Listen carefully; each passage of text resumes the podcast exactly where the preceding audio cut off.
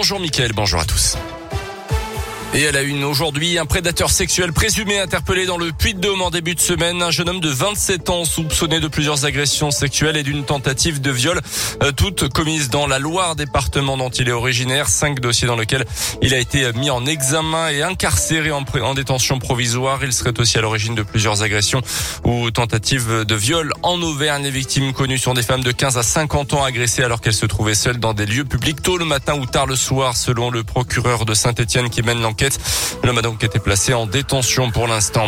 3 ans de prison, dont 2 avec sursis requis hier contre un forain, jugé après l'accident mortel de son manège à Neuville sur Saône au nord de Lyon en mars 2018. L'installation était, selon le parquet, je cite, un danger public. L'affaire va au-delà de la simple négligence ou du défaut d'entretien. Un drame qui avait coûté la vie à un homme de 40 ans vivant à Rérieux dans l'Ain. Il se trouvait dans une nacelle avec sa compagne et leur fils de 7 ans. Dans la Loire, garde à vue prolongée pour l'adolescent de 14 ans qui s'est introduit lundi après-midi au lycée Carnot de Rouen. Le jeune collégien est entré dans une salle de classe avec une cagoule et un extincteur. Il a projeté de la neige carbonique sur les élèves en plein cours. Un prof est intervenu pour le maîtriser, mais il s'est blessé. 2 jours d'ITT pour lui. Quant à l'adolescent rapidement interpellé, il risque jusqu'à 5 ans de prison. Il aurait déclaré en garde à vue qu'il s'agissait d'un pari avec des amis. Une cellule psychologique a été ouverte au sein du lycée. Dans le reste de l'actualité, la réclusion criminelle à perpétuité pour Yacine Mioub, 15 ans de prison pour son co-accusé dans le procès du meurtre de Mireille Knoll en octobre 2018 à Paris. La vieille dame de confession juive était morte incendiée. La cour d'assises a rendu son verdict hier soir. Le caractère antisémite des faits a été retenu. Un 11 novembre marqué par l'adieu au dernier compagnon de la Libération, Hubert Germain, décédé il y a un mois tout juste. Il sera inhumé dans la journée au Mont-Valérien près de Paris en présence notamment d'Emmanuel Macron. Ce jour de commémoration de l'armistice du 11 novembre 1918.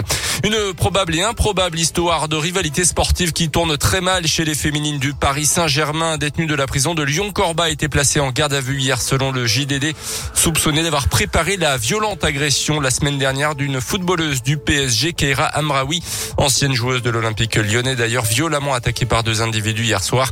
Une de ses coéquipières qui joue au même poste qu'elle mais plus habituée au banc des remplaçantes a été interpellée. Elle aurait commandité directement cette attaque. L'enquête se poursuit.